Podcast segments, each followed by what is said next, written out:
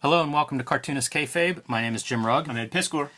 Going back to the wizard stack, Ed. How does the uh, great James E. Cornette, Cornet put it, Jimmy? How can you miss us if we never go away? It's goddamn right. Wizard's back, but before we dive in, Ed, give us the Red Room update. Red Room, the antisocial Damn. network. There it is, Look man. at that. Collection coming out November 9th, man. And uh, it's collecting the entire antisocial network series. And you go through the first couple of pages, Jimmy. just just uh, tons of extra original artwork built into That's this. super cool looking. 70, 70 pages, 75 pages of, of extra material. We're in the game now where, like, if your table of contents doesn't have blood, sweat, and tears put into it, man, you didn't work hard enough on your comics, man. So uh, get it while it's hot, man. It's coming out November 9th. Pre orders. Uh, through the Fantagraphics website, you should be getting yours in time for the holidays.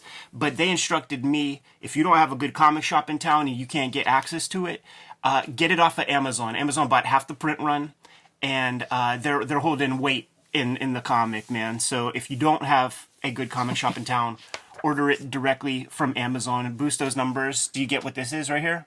No. It's a Far Side reference, man. One of the one of the most popular, uh, we- like weird off the wall uh, cartoons from uh, the Far Side gimmick, That's man. great. So there it is, man. 208 page book, the best comic I ever made, uh, on stands November 9th. Man, the printing is great in this. Yeah, it's really really tight. Shouts, Beautiful. Shouts to Fantagraphics for hooking it up. We'll That do- is awesome. We'll do a big video about it right before it comes out. What you got, Definitely sounds good. Uh, going the other direction, get your adult comics and your young adult comics. Uh, the Plain Janes, my young adult graphic novel with Cecil Castellucci, 500 pages of high school artists rebelling against their boring suburbs by doing public art and getting in all kinds of trouble.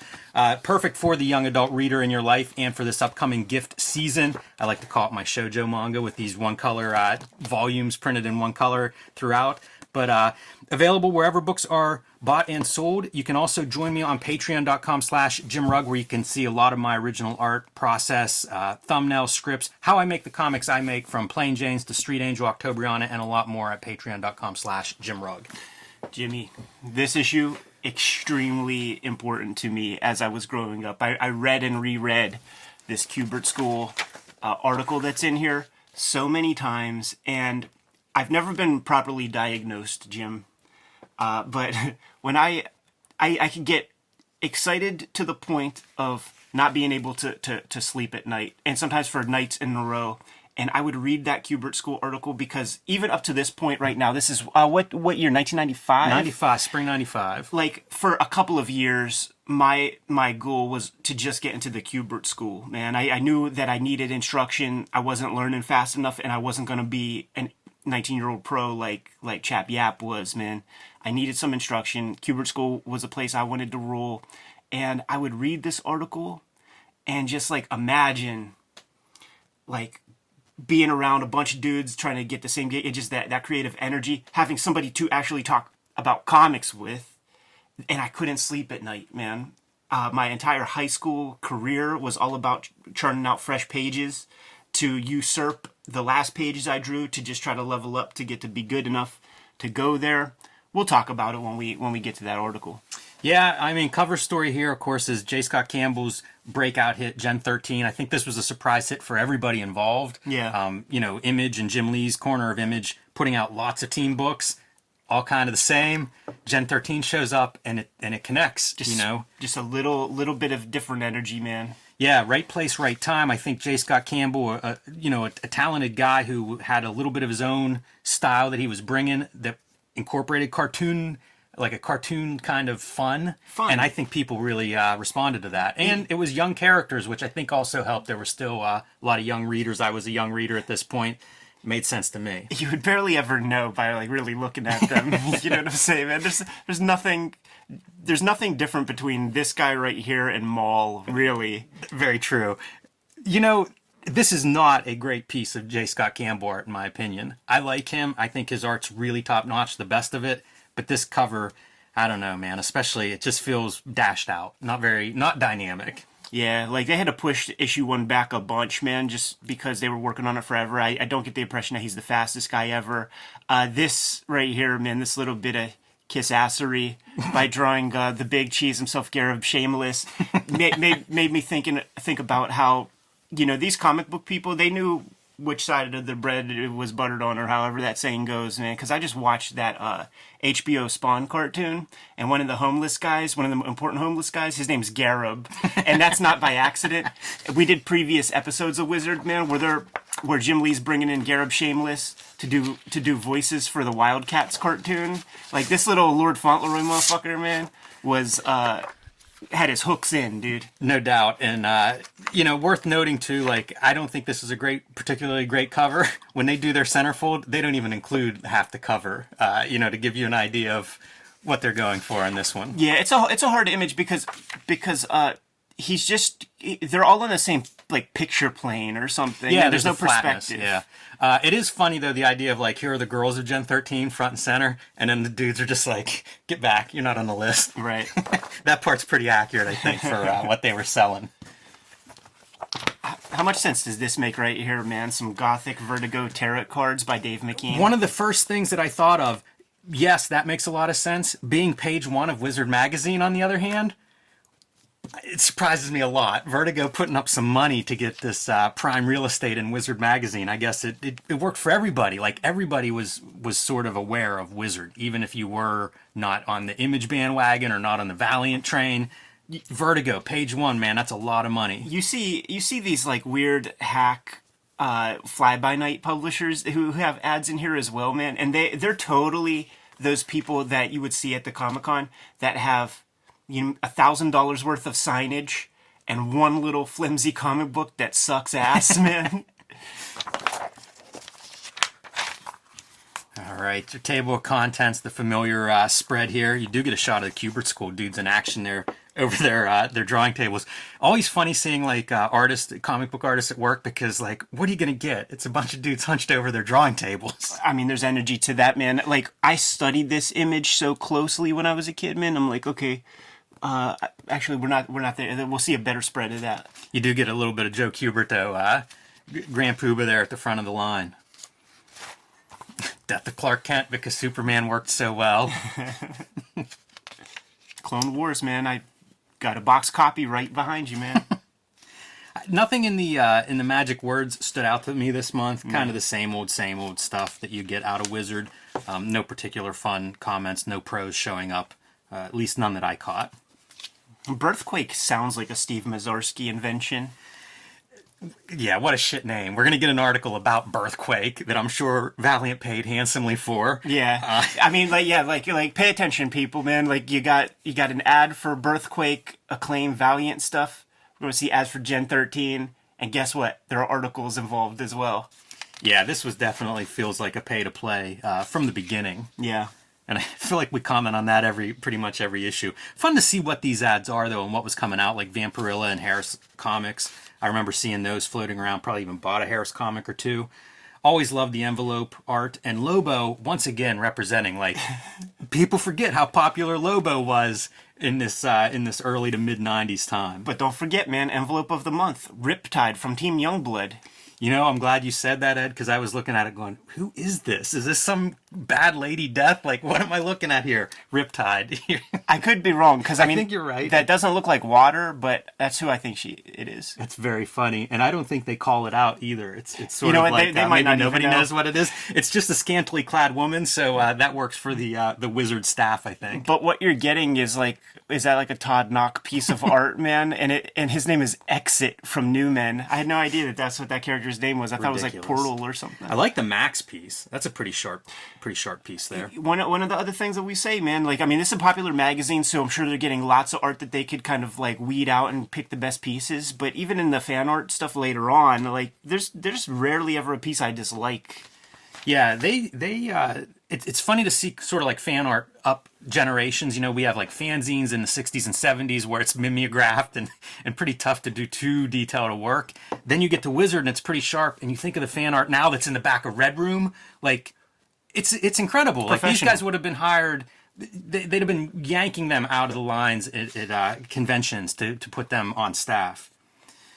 Hottest miniseries of 1994, now the Unlimited series. And as you noted, we get a cover, we get an ad, we'll get an article. it's, it's a package deal. Marvel's Heroes World purchase leads to industry questions. This is funny because I just read Brian Hibbs talking about like the first week of Marvel shipping with Random House was this week, and apparently the books were just trashed, like really not cared for in terms of, of packing and stuff. Harkens back to Heroes man, this is man. this is such a, a big part of this collapse. And you know what's not in this issue? Many of the articles and the people that uh, were interviewed or promoting stuff, they talk about you know bad sales. Like the bubble has burst at this point, but they're not exactly acknowledging it. You don't you don't quite see those columns of like the sky falling, but these are the pieces. If you know what to look for, Marvel buying Heroes World, man, that's the beginning of the end of all the distributors. yeah gotta gotta explain to to the lay fan like like what what this is man and it and it is a comic distributor so like uh, the person who always makes the most money is the person who controls distribution in almost every field every businessman. like uh, you know that's that's what the mafia is about man control the distribution it's perfect network because one, you're not making the thing, so Yeah. you've got no money in it on that end. And two, like especially for the direct market, you're getting you're getting pre-orders, so you know exactly how many books. You're just basically shipping from the publisher to the stores and taking a cut. you have a big footprint and you could warehouse stuff you, you talk about like uh, this is the this is where the money is. These are railroad barons, Right, you know, right. like like when you think of shipping as being the thing, and that's kind of what these distributors are. So Marvel buys Heroes World, which was like maybe I think the third biggest uh, distributor at that time, with the plan of they're just going to ship all the Mar, they're going to just distribute Marvel products, and nobody else is going to. Yeah, and, And- and keep hundred percent of of of that nut that you gave to Bud Plant and Steve Geppi and Capital City and wherever else. Exactly right, and it starts dominoes. So Yeah. now all these other publishers start making various deals with uh, with DC distribution exclusivity. DC makes an exclusive deal with Diamond. Capital City is still a huge distributor, and there was that moment in time where Image didn't choose who their distributor was going to be, man, and it could have kept three solid distributors in effect if they would have went with Capital City, or if they would have went with Diamond and let Marvel kind of like only be the only have their own distribution. Like it, there could have been more than one, but uh, I think it was San Diego Comic Con where the decision was made, and everybody was kind of like waiting. You know, if the Fantagraphics guys were just like twiddling their thumbs, like pacing, trying to figure out like what the decision was going to be, whose image going to go with, because that's going to sort of tell the tale of how things are going to shake out in the future, man. And they ultimately went with uh, with Diamond. Uh, so that just kills Capital City. Marvel has this Heroes World thing which which becomes a colossal failure. Exactly, that's what I was getting to, man. Like, like the the last job I had was at a at a call center uh, handling handling orders for Marlboro catalogs, dude, and they also did fulfillment. And in that business, if you don't have the infrastructure and you don't have the people, the manpower and stuff, the money, you know how there's like that net 30, net 60 like cash infusion that happens? You still gotta like there are certain bills you still have to pay like shipping like this money has you can't get credit for shipping at the post office you know what i'm saying so uh i've seen it you know i've seen these fulfillment centers these distributors just fucking on the balls of their ass because they had no idea the orders that were coming in on credit. You know what I mean? So it's like they don't have money today. You know, how's it go, man? I'll I'll glad you gladly pay you Tuesday for a hamburger today. Hence, you know, wimpy. I love it. Yeah, I was gonna say comics talk. Otherwise, it's like uh, one one in the hand is worth two in the bush. Yeah, Not the comics version.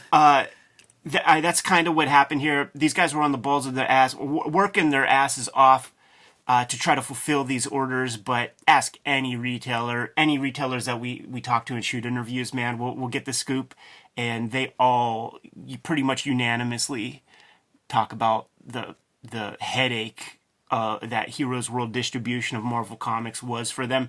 And this might be, uh, you know, I, I might not get Marvel Comics at Galaxy News right, you know, 20 paces from the house anymore. That might be fully over now. I'm not getting them at Giant Eagle now. Now you got to go to the comic shop, I think.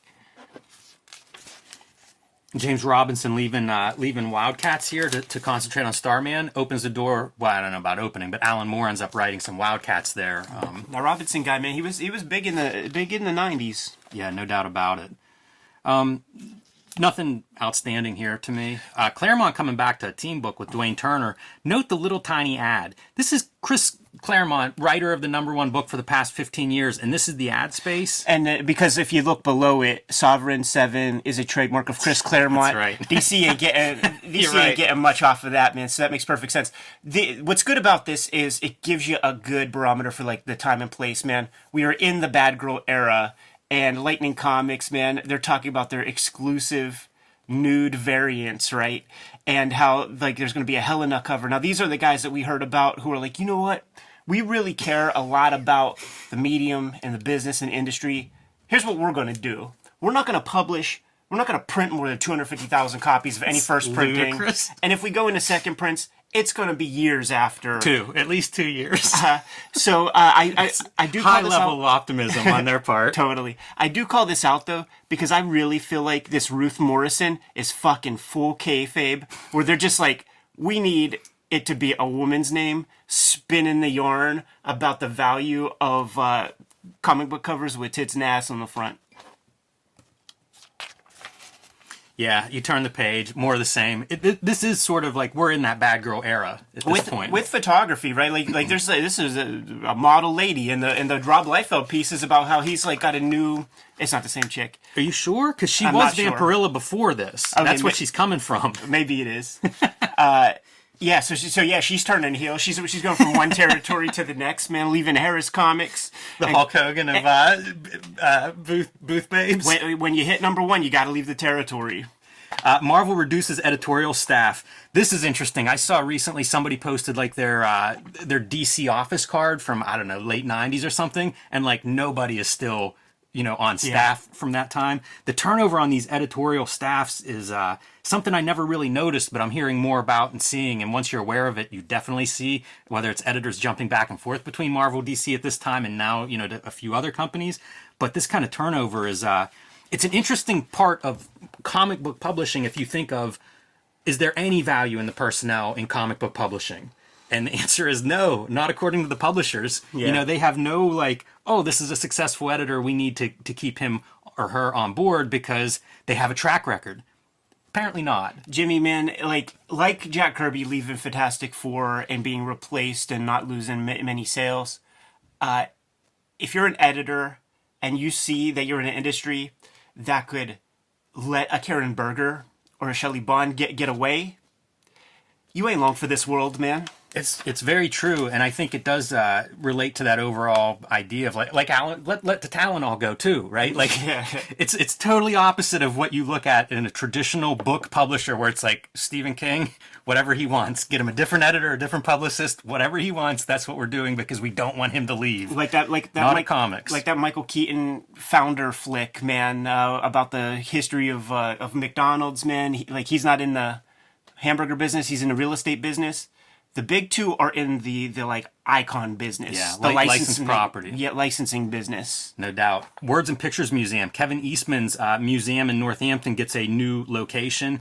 And one of my big regrets is never getting to this place whenever it was open. It sounds cool. My wife went to grad school in Northampton. So, like, I would go and I would look. You know, like the, the building was still there, but the museum had closed by the time I got there. And just like, man, the shows sound good. You see a Bill Sienkiewicz Elektra art on the walls. And we talked to Eastman. You know all the art that he had. Like, these shows would have been great. yeah absolutely man I, w- I would get the catalogs and stuff but I was like 13 like my, my parents ain't gonna take spend, Right. spend their hard-earned money and use that the family vacation for that year to go take me to the Words and Pictures Museum. No, that's that's some high level uh, parent manipulation. If you could pull that into a vacation, yeah, nah, man. You, you might get a Kennywood trip out of the deal. That's it. Wizard Fan Awards, not too much to pull out of that, uh, but it's funny that they were like trying stuff, and you can see may, maybe not not quite the hit the Eisners would go on to become. I mean, it's just fanboy stuff. Totally. You know, uh, improved female character. Like, what the fuck? Give me a break. Lapham Stray Bullets launch. How awesome is that to see, cool. man? I was gung ho for this thing, like pre-ordering this at, at the comic book shop and stuff. Very excited by it, and it turned out better than I expect, hoped for or expected. You know, I mean, think of what Stray Bullets has gone on to do over the years, and Dave Lapham is a cartoonist, and this is sort of his initial foray into self-publishing and doing, uh, you know, doing the comics that he wants to do, writing his own comics. This was turns out to be really big in hindsight. I think. Absolutely, man. Uh, uh, an extremely important comic to me. Uh, like we did, we did a video way back in the day where we were going through like my, my first thousand shitty pages, man.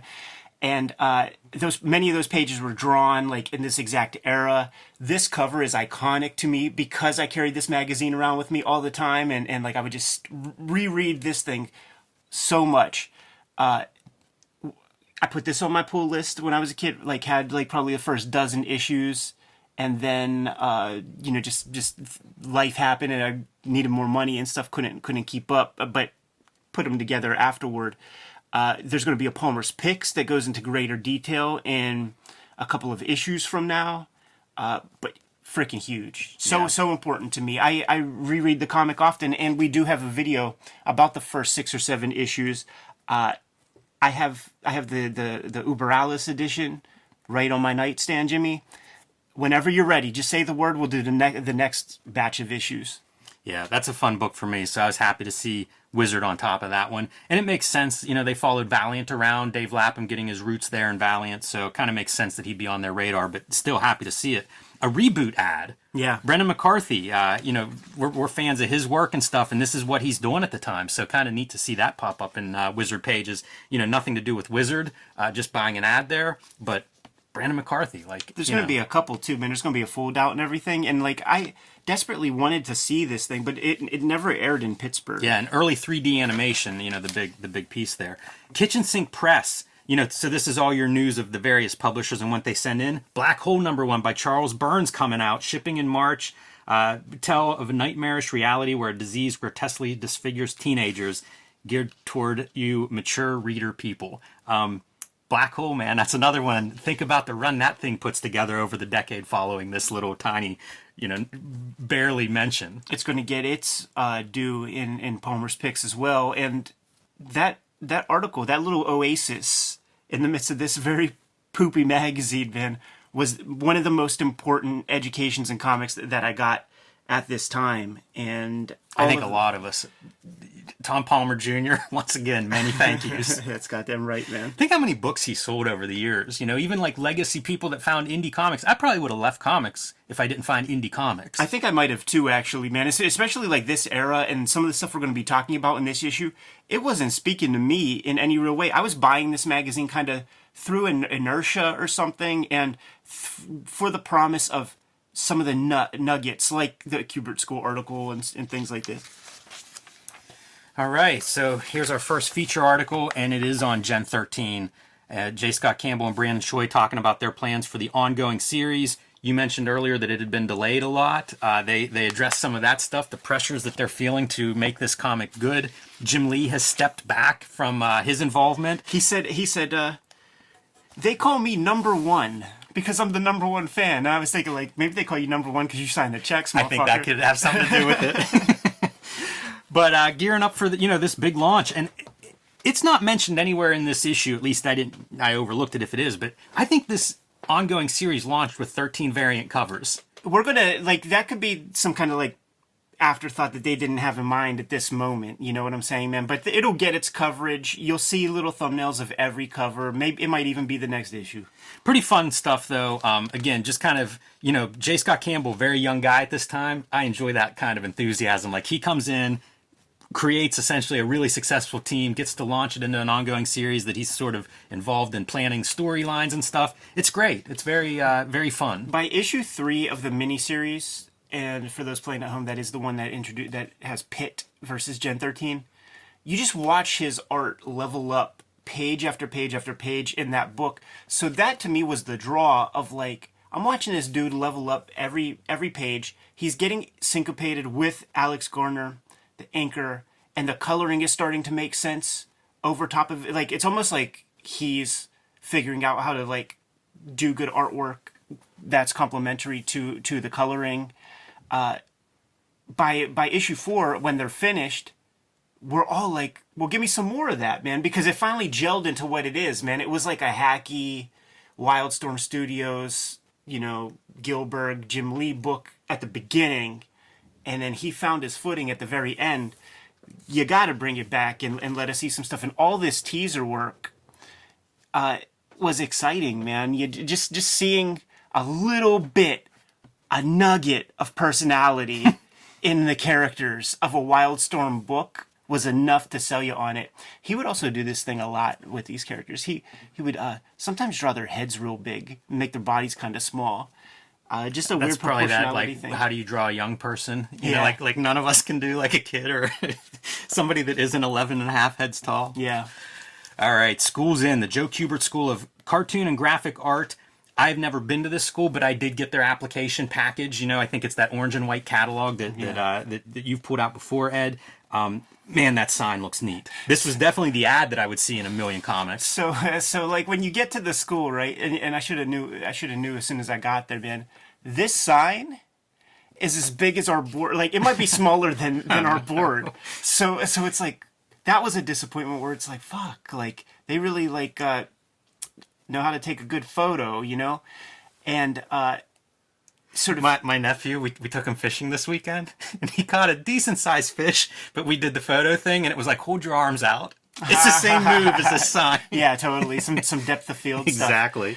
and we'll see a bigger image of of the school and the the way that the school like you see this huge giant hulking building and there's like maybe four rooms that are used and there are rooms upstairs that are in the winter literally lakes of water because Joe never like paid to to get the roof fixed or anything like that man so like just water's leaking in over your head and shit I believe it. I can barely keep a house together, let alone a building that size. I like what they do with the design here, having sort of like the chalkboard font for your subtitles. yeah It's kind of kind of a fun little moment. Steve Lieberman, Pittsburgh Zone. We claim him. Yes. Uh, is is the guy setting things off? Like this was important for me to see because even at this time, I was going to the Pittsburgh Comic Con, and the thing that I would have to look forward to year after year. Uh, and I don't even think he. It, I always remind him, but I don't. He doesn't remember me as a kid or anything. I don't think. Uh, but I would go to Steve Lieber because he would be super gracious, take a lot of time with me, and walk me through all, all the sticking points of my pages. Like I would come with like tracing paper taped over top, and then he would draw over top and tell me about tangents. And like I had none of this knowledge, zero. He was my only school of cartooning for my entire high school and middle school life, and it was for maybe a half hour one time a year. You know what I'm saying?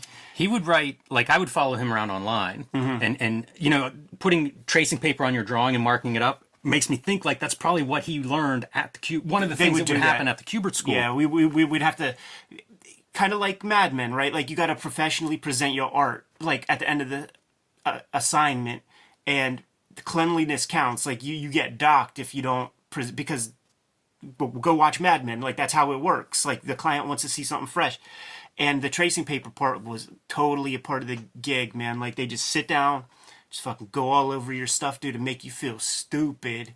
But it's so valuable because you don't know what you don't know, and Yeah. then at least by the end of that first year, you finally now know what you don't know. So start working on some things. Yeah, it's it's a way to learn quick having those lines put on top of yours and to, and to really see like, oh, okay. Once you see it that way, you remember it. One of the things I remember early on with Steve Lieber is he did like a lettering tutorial online and how the O's are slightly bigger Yeah. than, than like your other letters. And once you Um, see it, you, you'd never unsee it. but but yeah, definitely a uh, good guy, good artist. And I don't think uh, we're giving anything away. But at one point, Tom and Steve lived on the same street, I believe, Yeah. in Pittsburgh. So uh, you know, Tom Scioli and Steve Lieber. Joe Kubert, 69 at the time of this article uh, when it was written, looking good there with that giant, massive drawing table that he would work on. I feel like uh, everybody that's gone through that school has told stories about watching him draw on that table. Yeah, yeah. I mean, I, w- I went to, to that back office, man. Like the way that it worked when I was there, it, there was a real kind of like bait and switch where you don't get. To, if he's 69 here, five years later, man, like he's in his fucking 70s when I go there. So he, he's not teaching year one students, man. You got to pay 30 grand to get to a place where you could spend another 16 grand to get his instruction. And I was kind of just like a squeaky wheel and put all my money into this. And I I'm can't, I can't picture you like that, Ed. I was just like, fuck this, man. After school, I'm going in there as much as possible, as much as they let me, because I'm taking advantage of his kindness in this way because I want real instruction. Like I'm having teachers who draw coloring books as their profession. They could kiss my ass. I don't. The things I need to learn from them are things what not to do. Let me sit down with Joe and learn some real shit, man. I actually got that because like some of um my foreign brethren, man, this dude uh, from Paraguay who came even you know, he came super far and he was like, fuck this. And when I heard that he was going in there, I'm like, fuck it, I'm going in too. Like I went, I like my, my whole life is dependent on this shit. I'm going in there.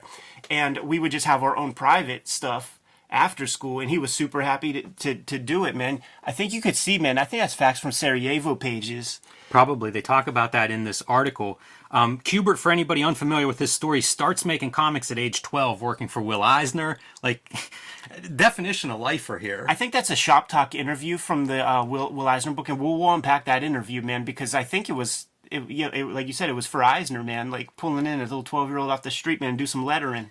There's some really cool stuff in, in this article. Like, uh, they talk about bringing in visiting artists and how Joe goes to those lectures or uh, workshops and, and participates because he's still working on his game. He talks about drawing every day. Yeah, like they, they really would, good uh, principles, you know, and it, it's probably carefully put in there by him. Make sure this stuff's in there, but damn, it's the right habits, right? Like it's it's the stuff you want to see a guy, a 50 year vet, 55 year veteran of comics at this point. Talking about working on his craft. You could see the um the Kubert School videos for the correspondence courses are online and you see the guy he, like he's he, he practices drawing and, and what the extracurricular stuff they're talking about is just these like life drawing classes that you can opt to take in the school like on the weekends and he comes in there and his work is doing the same thing but but like it's very specific and he did would it's not kayfabe like he would do that shit and just like constantly work on that stuff and he would basically tell you like now's not the time like now's not the time to like be talking comics with me like I'm here like you. Like I'm just drawing, man. So like, give me some space.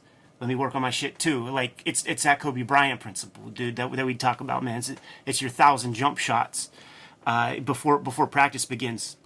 This is where I stayed, man. 30 people. This was the original Squid Games, Jimmy. Because there's 30 motherfuckers in here, man. And uh, they're just going to be dropping like flies. By the time Christmas comes, there's going to be a lot more room to breathe in that house, dude. Yeah, I believe that.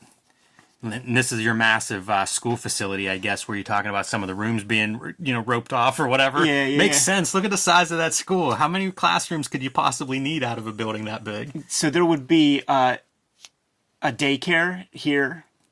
You enter there. First year rooms are here. So like this would this one would be homeroom one C, which was mine. That's one D, one B, one A uh, directly above your head. None of this is being used, man. So these are like where the lakes are of of uh, stuff, man. Main hallway, and then the second year kids are here, uh, and then uh, up top, second year animation and third year animation and third year comic kids, which is only like maybe one or two classrooms because it just gets whittled down more and more. And Mike Chen, this dude, one away from from Jesus of of of Kubert School, you know, and he knew he knew it, and he was super cool, man. He was very uh, like he would have to be a substitute teacher sometimes whenever the blizzard would happen and teacher couldn't make it in, and he had a, such a reputation being such a hard ass and stuff. And the first year students, man, they get like the least respect in the whole class. So this one time, I remember he was coming down the hallway, and he just put his hands up like that and walked through the middle of everybody. And like all the first year kids are like walking like moving to the side. It was it was a good move. This is some good kayfabe shit too man because it's like oh man and when i go to the school dudes like john ostrander going to be coming to our school to like drop some science. And you know I lo- i'm a grimjack fan you know so i'm like man i want to know what john ostrander's going to come tell tell us man we had dudes like louis smalls jr who like two comics and and fucking it still goes to conventions on those two comics he drew and uh, I wish they goofballs. I wish they had like all the names of all these. Wonder if any of these guys go on to be pros. They mention names throughout this thing, and I was googling them, and it's very appropriate to my experience where uh, they're nobodies. You know, like they become suburban dads or whatever. Living a fanboy dream from an ad that they saw in comic books, but when I was out there, like so many people just couldn't hack the tenacity required, and the people who did, like like me, Jared Fletcher from from uh, you know sort of famous letterer, designer, multi Eisner winner, Um, dude, you become familiar with Carson Gruba? He was he was in my year, but but he he dipped before Christmas wisely. Um, maybe one or two other people. Uh, Mike Henderson, who draws a comic called Nail Biter, he was in, in my year, but had to. Well, he was in my year. Um, none of us were were superstars, man. Like none of us were the expected ones to get to continue. And like I, I sort of put the school to the test. Like when I would have gone to the second year if they would have let me be an RA, but uh, but the lady said said uh, they'll think about it and, and it didn't happen. And all the people who were ras were the superstars. So it let me know that they didn't think that i was anything. But none of us uh, the names that i mentioned were the superstars of our year and were the people who actually made it. You know what i mean? It's almost like if you're like like knowing your iq like you're not supposed to know your iq when you're young because maybe you fall off or you get complacent or something. There was a lot of that there where like the most talented people they just didn't make it for what, one reason or another. I, I, say it all the time, like this idea of natural talent. And by the way, good good placement with Ostrander being in the ad adjacent to the article with him. That's Gulacy. Yeah. Um, the, the people that talk about like the super talent, you know, the, the the the artists that are just successful based on their talents, show them to me show me that guy. Right. Like it doesn't work in comics. You have to have that work ethic part. There are people who can certainly draw better than others. Yeah. But none of them make it successfully if they don't have that work component. Like that is number one, two, and three for most important piece because there's just not a shortcut in making comics, especially in a career of it. Yeah. Claymation Lab. That's pretty fun. You know what is standing out to me on this flip through is how many like every other ad is there might be more card ads than comic ads. And you got to keep in mind, man, this this is Fleer, so that that's Marvel. Right. Yeah. Yeah, one of their other moves that was like the beginning uh, descent. Some fun stuff about the Kubert brothers and how uh, was it Andy that, that wasn't interested in comics and came to the came to the school to maybe work in administration and then falls in love with the comics part. Everybody likes Adam Best, man, and and like he he went to uh, school at like Rhode Island or something, man, to become a medical illustrator, and everybody, it's like unanimous. Like Adam's like drawing and anatomy is so much better than Andy's and stuff, and uh, it makes sense. Like like Andy was just kind of like a fair weather artist when he was a kid and just kind of got into it and and I I do think comics does work that way like if you start to start to get that wrist action going and stuff like it could it could pull you in I think this looks so cool, man. You know, like I would love to see a mask comic that consistently like has has this kind of I like some vibe. of the mask comics out there, and there's there's one with a cover where it's like a big close up of his face. I think Doug Mahnke probably on the art that looks really cool and kind of similar to this one. Lamore Supreme shout out, man. Like like uh, he's got got his kind of humble beginnings, man. Do a Zen Intergalactic the, Ninja. The good comics. Zen comics. Yeah, yeah, yeah. I think there's a couple issues of those. Manga scene. Is this the first manga article? Uh, this is the first manga article, and what came packaged with this issue, if I remember correctly, man, was a little digest size of the first color section of issue one of the Ghost in the Shell manga with, with like weird computer graphics and, and practical color and just a, an amazing little eight page piece, man. Uh, but yeah, I, I mean, like, take a look, dude. Domu. This is strong. Mother Sarah. Oh my goddess. and this reminds me of like my mind. Uh, the way it was wrapping around manga at the time was like, I won't be fucking with any of this like super big eye stuff. One exception I will make Ghost in the Shell because of all this other cool shit is so so gnarly. But uh, when we did the Frank Quitely interview, he was talking about like what what are these comics like? They draw all this these backgrounds and all this stuff so good, but they have these like cartoon masks. Like what is that? Uh, that mask thing gets pushed much further with these kind of manga, and it's much more subdued in Otomo comics. But dude, I put Domu on the list. Like those Domu comics I got came from from uh, you know the strength of this article, and it was probably the best comic I read for, for years and years and years after after that thing came out. Man. Yeah, that would blow my mind, especially at that time period, because I had never seen anything even resembling that at that time period. Lea Hernandez writing this, and I think this becomes an ongoing column. If, Yeah. If uh, I, I've dropped off on my past Wizard reads, so Right. like I can't tell you what's in issue 45, but I think mon- this manga column becomes a thing. Interview with Shirow, pretty strong to uh, to launch this or just to maintain it as being like the manga presence. That's pretty great. Um, pick of the month, Ghost in the Shell it's impressive. This whole, you know, you get you get just the page and a half or two pages here, and uh, yeah, hop in, get get you know, tr- try some new comics. You know, like if you're thinking of uh, Palmer's Picks as being the place to find some interesting new comics, now you've got a second article that's doing that. Jimmy, I shot my I shot my load in the first thirty minutes. we could breeze through uh, the rest of this issue, I think, man. This is Bart Sears, Wizard's own Bart Sears here making his uh, his big name launch. I actually like these Bloodshot uh, Norm Breyfogle issues. This is after Prime and in uh, Malibu's Ultraverse, and you see him bringing the veins with the uh, Bloodshot versus Bloodshot. This was. Is it Acclaim, the video game company that buys Valiant Yeah. before this, and then like sort of a, a relaunch of, of sorts to try to push you know push Valiant back? I don't know near the top or at least uh, Trying to generate those licensable properties that we were talking Yes. about earlier, and and they had some success. They took Shadow Man, made a video game that was reasonably popular. They took Turok and the N64 game for that, fucking huge, man. Uh, but it is still the same acclaim that uh, did like some of the grossest uh, mo- viral marketing ads like ever created in history, where they wanted people to like get on their like dead relatives' tombstones Shadow Man ads, and they would pay like big money if, Wow. if people would participate in that and sh- and shit like this, man. So it it's that company These- that's running this show here. these are books that they're canceling because they're doubling down on like bi-weekly and they bring in all this talent. Like dan jurgens is coming to solar you know killed superman and now he's going to revive solar. Uh, these are the books canceled. Armorines geomancer hardcore Psi-Lords, second life of dr mirage secret weapons. These are terrible. I mean just the titles alone. Who's reading those? Yeah. Yeah, Valiant was a. Uh, I think Valiant's one of those companies that we remember much differently than it was. Like we've gone back and looked at some of those books, and I don't think even the good ones are too good. So uh, this this uh, Valiant article bookended by two Valiant ads. Of course. They don't even hide the payola gimmick. oh man, I was kind of into Bart Sears. I would buy these Bart Sears comics whenever he would do something like that. But X-O Manowar looks like the hardest thing to draw that was ever. Like it seems like comic book torture for whoever has to draw that that character. Look at that that like liquid armor. No, thank you. Yeah.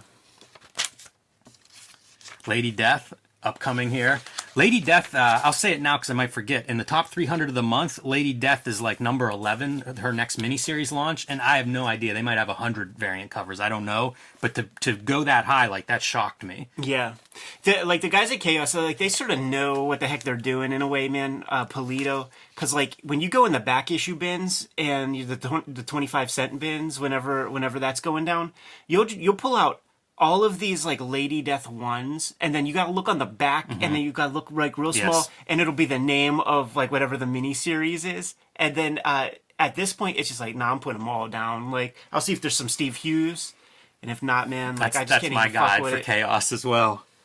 Drawing board. We always talk about drawing board being fun. Win a Greg Capullo spawn drawing is uh, the top prize this month. Yeah. That's a pretty pretty nice piece. It, it looks like a cover. Yeah, very strong. All these look good. I don't know uh, if you caught any names of any uh, future pros or not, but uh, I think all the all the art looks pretty strong. all humbling, man. Like uh, like as a kid looking through this stuff, it's like it's amazing, you know. Yeah, that that is sharp. That works perfectly. Sean Mc, McNellis. And like this, like it's like it's like when this gets sent to Wizard, like is it on a piece of typing paper just curled up with all the media, or is it like professionally done or something? Like because I mean that looks incredible, especially in that thumbnail format, like Yeah. like where it's reduced down a bunch. Yeah, it looks good. I, I mean, lots of these do. It's it's uh, it's interesting too. Plus, you see the materials where you can tell it's like markers on some of them and color Yeah. pencils and stuff. Still makes it look really good. Uh, the Hollywood stuff. I don't have a whole lot here except to note that Gen 13 animated feature is what they're talking about, which did make it out on video. Yeah, this is like let, just let you know that Hollywood is culture vultures. So there's nothing behind the Jim Lee comics. there's not much behind the Rob Liefeld stuff. Name dropping is what's here. Yeah. He had a meeting with Tom Cruise, which uh, the, the Tom Cruise people say nothing like, uh, he's not doing a movie here. Right. But Liefeld, uh, you know, finds a way to send out a press release You- for you- that. Same with Spielberg on Dooms 4. You do you do a, a popular comic, it gets you in the door uh, to Hollywood. Yeah.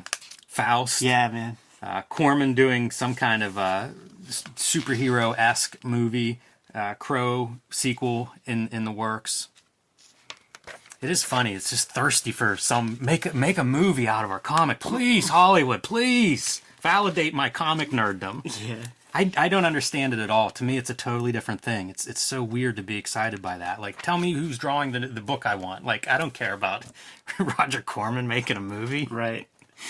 Oh man, this article surprised me. So Chuck Dixon's a writer I read a lot of. I read Punisher as a kid, and Yeah. he wrote lots of those Punisher comics. And you start reading like what he's written, and it's berserk the amount of stuff that he writes, which is kind of what this article's about. He's 40 and he's been writing for comics for 10 years. So kind of a late start. He talks about how he gets into the industry every few years. He would make an effort, make a push. And uh, that's what happens. You know, you get in hungry and then you take every job that's offered your way. And like, he's writing a dozen books some months. Yeah. That's Yeah. wild. He describes it as running, man, and and the conceit of the article is that he's gonna he's gonna walk for a year, man, and only do three or four uh, books instead of like eight or nine or whatever.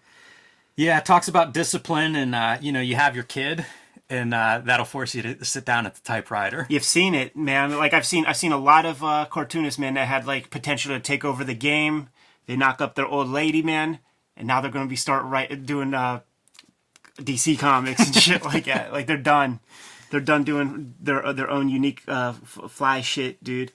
Uh, Dixon, like, like political stuff comes up, man, and how like you know politics is banned from from the from the editorial meetings and and yada yada. This was a time when people of diverse political views and ideologies could actually work together, man. Like his editor on Batman is Denny O'Neil, like super bleeding heart, the guy who did the fucking Green Lantern and Green Arrow comics with Neal Adams with all that hippie energy, and and uh, Chuck Dixon is coming from a place that's that's more to the right, and uh, a guy- like him or Mike Baron, Barron, Punisher is the greatest vehicle for like a person with those points of view because it's an Old Testament character.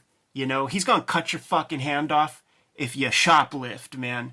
And a guy with that kind of spirit should be the person writing those kinds of comics, man. Yeah, I, I don't think it's on this spread, but he describes Punisher and basically says he's a criminal hunting criminals. Yeah. which is a pretty good description for it. Also talks about how much he uh, just falls right into writing Punisher with some of these characters. Takes him a while to uh, get to that point of figuring out what the connection is or, or understanding the character. There's some cool stories throughout this.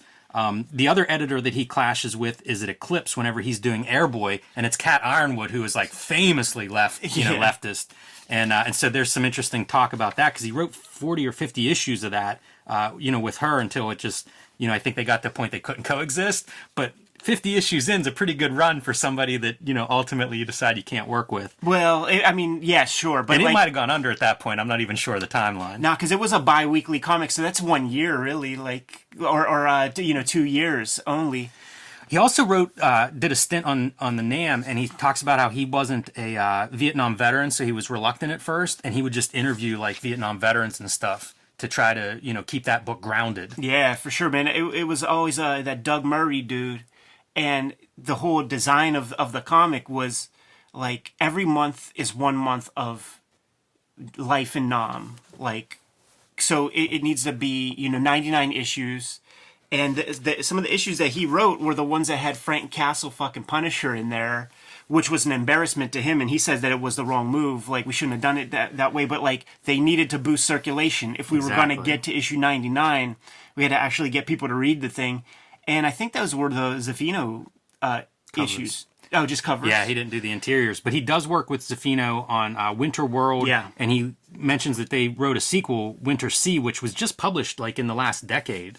Uh, by IDW, so yeah, Zaffino, a, a great artist. But when you write as much as he does, like he works with tons of different artists. Talks about Larry Stroman and uh, how good he is on Alien Legion. So uh, kind of a fun interview. I actually enjoyed going through this. You know, it's a time capsule, but this is a guy who's doing so much work and working for half a dozen different publishers. Like you really get a, an interesting perspective on the comics industry at this time. Here's the other thing too, man. Like with with like his perspective, like he he was also writing Green Green Arrow, who's a character completely divorced from his own views, but like you just you do the job. You get the job, you do the job, man. Yeah, it's interesting uh, him talking about that experience too, because it's like that's a character he doesn't like uh, Oliver Queen, you Yeah. know, but it doesn't mean you can't make that an interesting right story, you know, with these characters. So kind of cool to have that dynamic in there too. Uh, Windjammer is one of the Valiant imprints now. They've got a couple of imprints that they're coming up with, and that's one of them. And I believe that this Valeria is just a, uh, a reprint from the continuity Valeria. Valeria. I don't know how however you say that. Yeah, it doesn't matter. Like no Adams couldn't true. tell you. Uh, this was an article I had some trouble with. This is Peter David t- taking on uh, Aquaman, and talk about like I don't know who this artist is, but I have no interest in reading this. Uh-uh. No, no. Like if you go back, like the the hand in the in the gimmick, like like I do like this. I do. It's I do. uh, piranhas that ate off his hand. I didn't know that until I read this article this week. yeah, I, I actually kind of like this too. Um, but yeah, it's you know it's Peter David, and it's this bloviating. It's not a hook, and I get really offended when people say that it's a hook, and I do everything I can to not have Captain Hook jokes. It's a harpoon, and harpoons are cool, and he's just so dorky. Uh, I'll be honest, like like Chuck Dixon's dorky in his thing in a, in a lot of ways too. Like it's not the stuff that we're interested in talking about, man. Uh, when when it comes to comics, like formal aspects, and uh, they're not talking about like the different things they're teaching themselves or like learning as they make the comics. Uh, Chuck Dixon and Peter David are talking boatloads of fanboyishness that would would uh, you know you'd end up in a divorce, and I definitely would uh, be the next Henry Darger and never be able to leave the house, man. If we talk the way that these cats were talking about their comics. it's a really interesting split. And I go back to like Miller and Byrne as being the two guys that go in these directions. You know, Miller sort of embraces that formal, you know, let, let's play with some of these formal elements with Dark Knight. Byrne embraces the fanboy part of like Superman's the best character. Let's let's restore that character to his greatness. And I think you can see those two veins like, you know, diverging as comics have moved forward from that from that 80s. And you and you're right. These guys are sort of on that side of uh the fanboy presentation. And Wizard is sort of straddling that line as to how how do we cover this stuff and you'll see it in the same articles like file under x big standout here is charles adlard is, is your artist for i don't know 40 issues or so of x-files. This ends up being a pretty big run. I bought all this for a friend of mine uh, their kid got into x-files and i remember buying like the stack of them and like the one moment i had some cool uh, comics cachet for the non-comics fans in my life. Um, but adlard of course walking dead. Yeah. like talk about two pretty major runs. I can remember x-files you know at, at its peak was so popular like being you know cover of entertainment weekly and stuff like that chris carter the creator big deal supposedly approves the uh, x files each story that they do. Um, kind of an interesting interesting article here because who knows how this turns out right? It could be four issues and stink. It ends up running like uh, several years and, and being uh, being pretty good. And i think give adlard a lot of credit because he's the consistent piece. Like you look at it and it's a, it's the comics themselves are well done which Yeah. is often not the case with the licensed books as a as just an image, man, this composition is really beautiful to me.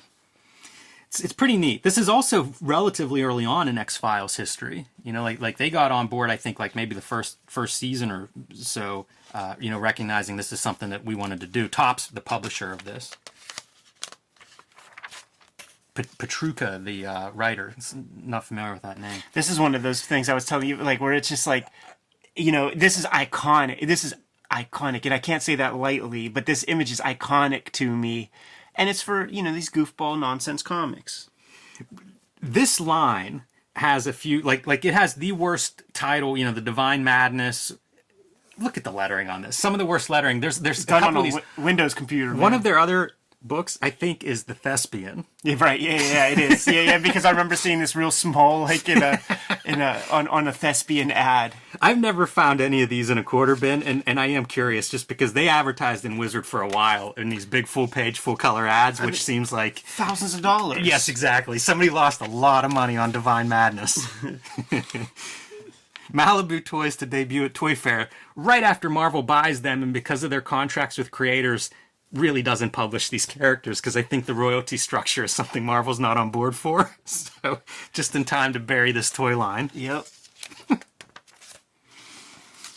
Custom toys, cool Savage Dragon, gotta dig that. Sam and Max, we did a video on these characters, kind of neat to see them pop up. It's funny because I think they did make Savage Dragon toys. Not 100 percent sure. They did. but this is way cooler than the one they that they made. Uh, Jim Lee toys, not Todd McFarlane toys. Although I think Todd might have uh, eventually made one. Yeah, I don't know. Uh, already looked at that centerfold two-page spread for Reboot, the uh, the 3D animated series. It's a Michael Golden Spawn. Yeah, these were trading cards that were um, like like overly. They, they didn't fit in any of your trading card supplies. Right, but then that became a format of trading card.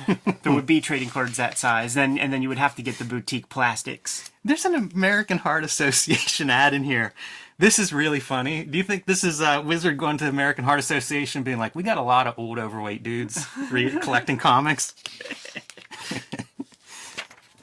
Palmer's Picks, Rob Schrab's Scud. Did you ever read Scud? I did when when I was at school, and you know what, man? Like I wasn't into it, and like because the storytelling doesn't work. Let me let me let me read you a little piece in here that sums that up really well. He talks about uh he, he does a bunch of panels to make the comic read fast because one big like two page spread of one image, a guy punching somebody, that doesn't read fast. Lots of panels on a page. I don't know. I like that, Rob Shaw, Schrab's uh, storytelling, but I don't think that's quite the right uh, the right way you get speed on a comic book page. I came became a fan of his whenever he started making video and uh, TV and movies and stuff, and did Heat Vision and Jack, and that was the thing that was like, that's it, I am all in. the the the very first time uh, we hung out, man, you proffered a, a VHS tape. Let me borrow, man. I had Project Grizzly, had that Steve Martin comedy special with the arrow through the head, and nestled in between both of those was Heat Vision and Jack, man. That's a great tape. Jack great- Jack Black talking to Owen Wilson, the motorcycle. Four solid hours of entertainment right there. But yeah, like my my uh, my uh, roommate in art school, he he had all the scuds, man, and uh, like like uh, as a comic book, at least the ones that I read, man, they just this looks so cool. That's just I want to like it. I think it looks awesome. It sounds really good. He's an assassin, and the guy he's supposed to kill, he maims, and then he uh, and he doesn't self-destruct. The deal is these assassin robots they they kill their target and self-destruct because his target's not dead. He's still alive, and now he's uh, taking hits on people in order to pay life support for the guy that, that he that he mangled the first hit. There's gonna be. It sounds good. It looks good. Um, I have several back issues, but I don't I don't really connect to the comics as much as I would like to. Um, but it does look very cool, and he does like twenty plus issues of it, which is awesome. and, and other specials, dr- the drywall special. Uh, Scud eventually gets a human big muscle arm. yes, I like that. I like that. I did a commission of that once, and it was very fun. That's that's fun, man. He mentioned Dan Harmon is mentioned here, who goes on to have quite a career in Hollywood. Uh, creator of Community is probably one of his bigger credits, but they were part of an improv group back in I don't know Minneapolis or or somewhere in the Midwest there. it makes sense. This is such a Midwest kind of sensibility, like a disposable assassin who gets a human arm. Like it's it's you know cheeseball middle America kind of. you top. see like the uh, the influences John Woo, Sam Raimi, Quentin Tarantino. Like yeah, that's that's perfect. So kind of a neat a neat pull out here. And uh, pick of the month zero zero Fantagraphics anthology that's that's starting up, and a lot of good art would come come through there. So pretty fun. Um, like we said, you know Palmer's picks. I mean, I could be done with this issue now, it's, it's pretty much it, man. You got some reboot ads.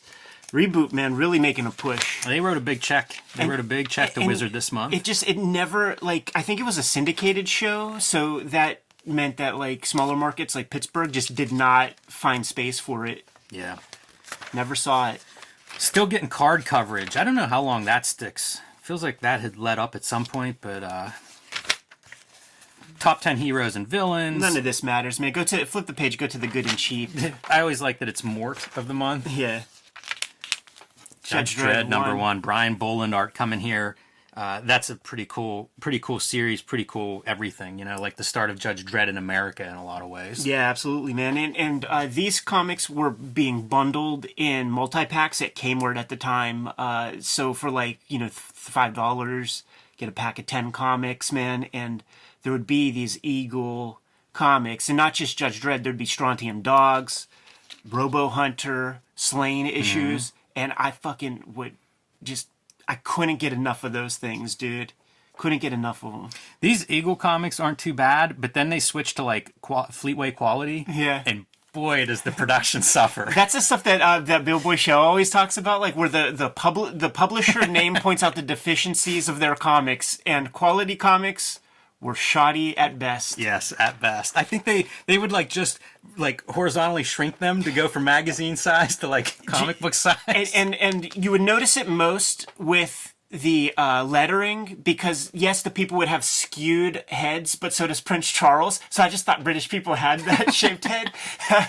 but uh, the lettering, like I just automatically in my mind because I didn't know those details, I'm like the uh, the British lettering style very weird, very very narrow and I felt the same way. yeah.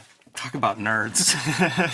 uh, picks of the month is terrible. We, we said Gen 13 kind of cool. Again, not mentioning the 13 cover variants. Birthquake doesn't even get like a single book call out. It's just Birthquake. I think it's misspelled too. I think usually it's two words or With hyphenated dash, or something. yeah. Uh, Death of Clark Kent, please. Ripclaw 1. Like these are bad selections. Yeah, super awful, man. it, it really paints a picture like you I, I went through the, like the more pick stuff and you start looking at like what's being published and what the stories are in some of these books and th- it's just the worst and and and you gotta give props to like a Mike Allred, like these little oases in the midst of nonsense. He stuck with it. Like he's a handsome dude. He could go back to being a news broadcaster or something like that. But he loves the medium. He stays in the medium.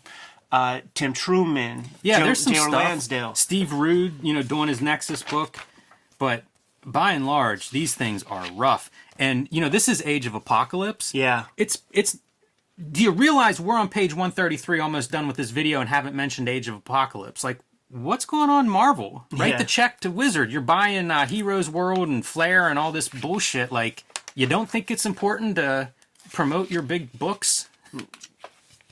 I think this this is Joe Mad's influence on comics is like rearing its head already, man. Because like Iceman just never looked that No. way before Joe Mad got into the the game.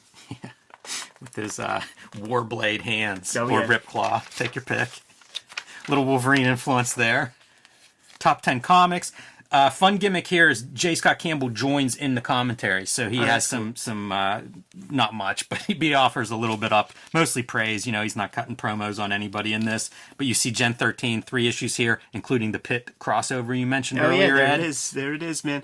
But What, the bad girl stuff in full effect, right? I mean, what I love about this is all bad girls. is uh, as you know, books hit this top ten thing. Like you go to the price guide, they're very expensive, and these would be wall books at the Comic Con. You know, these would be forty dollar comics and shit. And it's like I think I got everything for twenty five cents or less. With the exception, I think that might still be expensive. Like I haven't found that super cheap. And uh, Lady Death, I, I I don't think that it really did big numbers in in a way that could make that a 25 cent book but every single other comic here i picked up for a quarter or less you know within uh the past decade Yeah. Yeah, no doubt about it. And there's your Lady Death 2 coming in at number 11 on the top 100. That's amazing to me, man. Tip, tip of the hat to, to pull that off. Um, Spawn, you know, top five book pretty consistently for, geez, I don't know how long it stayed on top, but many years. i mean it became the uh the sort of highest selling um independent comic just just recently again you know of, of like the of like the uh 21st century with spawn 300 i think You know, I'm criticizing Marvel for not shelling out money and, and having their Age of Apocalypse ads. They have like eight of their of the top ten books, seven of the top ten books are X are, are uh, mutant mutant comic. yeah all, fr- all, So, all from that uh, age of apocalypse you know, maybe it's hubris. Maybe they really didn't need to pay Wizard, but uh, whatever the case may be, you know, those books are selling. That that gimmick did work. The Age of Apocalypse. Uh, hot writer, hot artist. Frank Miller coming in at number two in both categories, and uh, number one McFarlane on art and Gaiman on uh, on writing. Which is funny because like they're a team at that point, right? They're doing an Angela miniseries. Right, but but what's funny is that he's McFarlane is number one. I don't think he's drawn a comic in three years at this point. Yeah. Boy, Greg Capullo looks like a different dude. He really does, man. He's he he he hit the creatine. Dude, I watched that uh, Todd McFarlane Peter David debate like you can find the video for that on uh, YouTube. I do recommend it. It is good company. is that it? Do you have anything else? I was gonna say we'll just linger on Don Simpson's Dandy Don, man. Yeah his, his cherubic face here while uh, while you recount that debate. It- it, I may have to check that out. I bet the quality's so bad. It, it is bad, you know. It's it's moderated by uh, by George Perez, and George Perez, you know, like comic conventions, not like that was his first rodeo. So there's like a half hour of George Perez preamble where he's basically yelling at, like telling the fanboys, "Don't even start chiming in. We're we're having fun here. Like we know, I know you guys are passionate, but this is a de- debate between these guys. So if you chime in, like we're gonna have to ask you to leave. Like it's like it's like contingency plans are, are in place, man, because he he just knows the kinds of people that showed up in those mid 1990s comic conventions, man. It was pretty heated too. I don't know how good natured the actual debate was. I haven't seen that, but I mean, like there were harsh words exchanged in various publications before that. And Peter and Peter David never like P- Peter David. His approach is like real wise. Like it's like real debate club 101 kinds of stuff where you steal the thunder, and at the beginning he's like, you might get one of three Todd McFarlanes. Like you might get the one that is the aw shucks Todd McFarlane. You might get the egotistical. Like so, he's basically calling out like the the different modes that you know McFarlane, depending on which way the wind is blowing. He'll sort of be that way. Go see that Devil by the Deed uh, or the Devil Within documentary where he's like, "I'll just steamroll, I'll run you the fuck over," and like talking that kind of shit I'm gonna have to watch it now. it's pretty good, man, and and and he makes great arguments. And McFarlane, McFarlane's like the populist. He's like the George W. Bush of the gimmick, where, where he's just like appealed to people on, on on like the base level, the guy you want to drink the beer with, kind of kind of fella. All right, confession time. I did not read uh, Ego. Yeah. I didn't realize this. I, I must have skipped a page. It stuck together or something. I did not see this article until now. Did you read this? I did, and uh, there is no. So so uh, you know uh, how, how does it work when you write an essay, man? Like it's like you make your opening point, you sell your point, and then you sort of close out your point. Um, there's not exactly a point here. Dream Teams, and he's just calling out some of like his favorite collaborations in mainstream comics. And he, at the end, I guess maybe the point is he makes the argument that there hasn't been an iconic Superman and there hasn't been an iconic uh, Captain America book. Uh, maybe that's forthcoming or something, but there's not like there's not like a rah rah moment at the end where it's it's more just like you know these are some of my favorite collaborative teams in mainstream comics. What are yours? I wonder how long he sticks with this column. This is like near the end. Right. He's run out of gas. yeah, I didn't mean to skip that, but uh, just that's how it works out sometimes. Just just fluff stuff, you know. Interview with the assistant there. Um, interview with MD Bright or profile with MD Bright. Nothing too big stood out here except comics you currently read and Concrete. Wow, that's an incredibly short list. So Concrete, the only thing this guy's reading, which is kind of another fun. yeah another oasis in the middle of like the the, the comics glut man uh, that that really is this was the period of time the only monthly book i'm really fucking with if they even got to that number yet was like preacher uh, i'm now saving up my loot biting the bullet and paying four dollars for an Eightball comic uh, in the back issue bins and uh, padding out my love and rockets collection like like I've left mainstream comics, even though I'm still fucking with Wizard magazine. There's very little that's coming out from the big two that I can even deal with. I'm not even really messing with image books, Yeah. and I'm just developing my education on Robert Crumb and getting weird old weirdo magazines and stuff. MD Bright, he was my dude on um GI Joe comics. I was going to say, uh, pretty interesting career. He's 39 at this point, but this is a guy that did comics for several decades. At this time, he's working on Milestone and starting to write some of his own comics, which is pretty awesome. I like to see that kind of progression. But yeah, he was a guy that, that worked for a long time in comics. Might still do occasional comics, not sure. I'm so far removed from like, uh, you know, the, the Marvel DC of today. Yeah.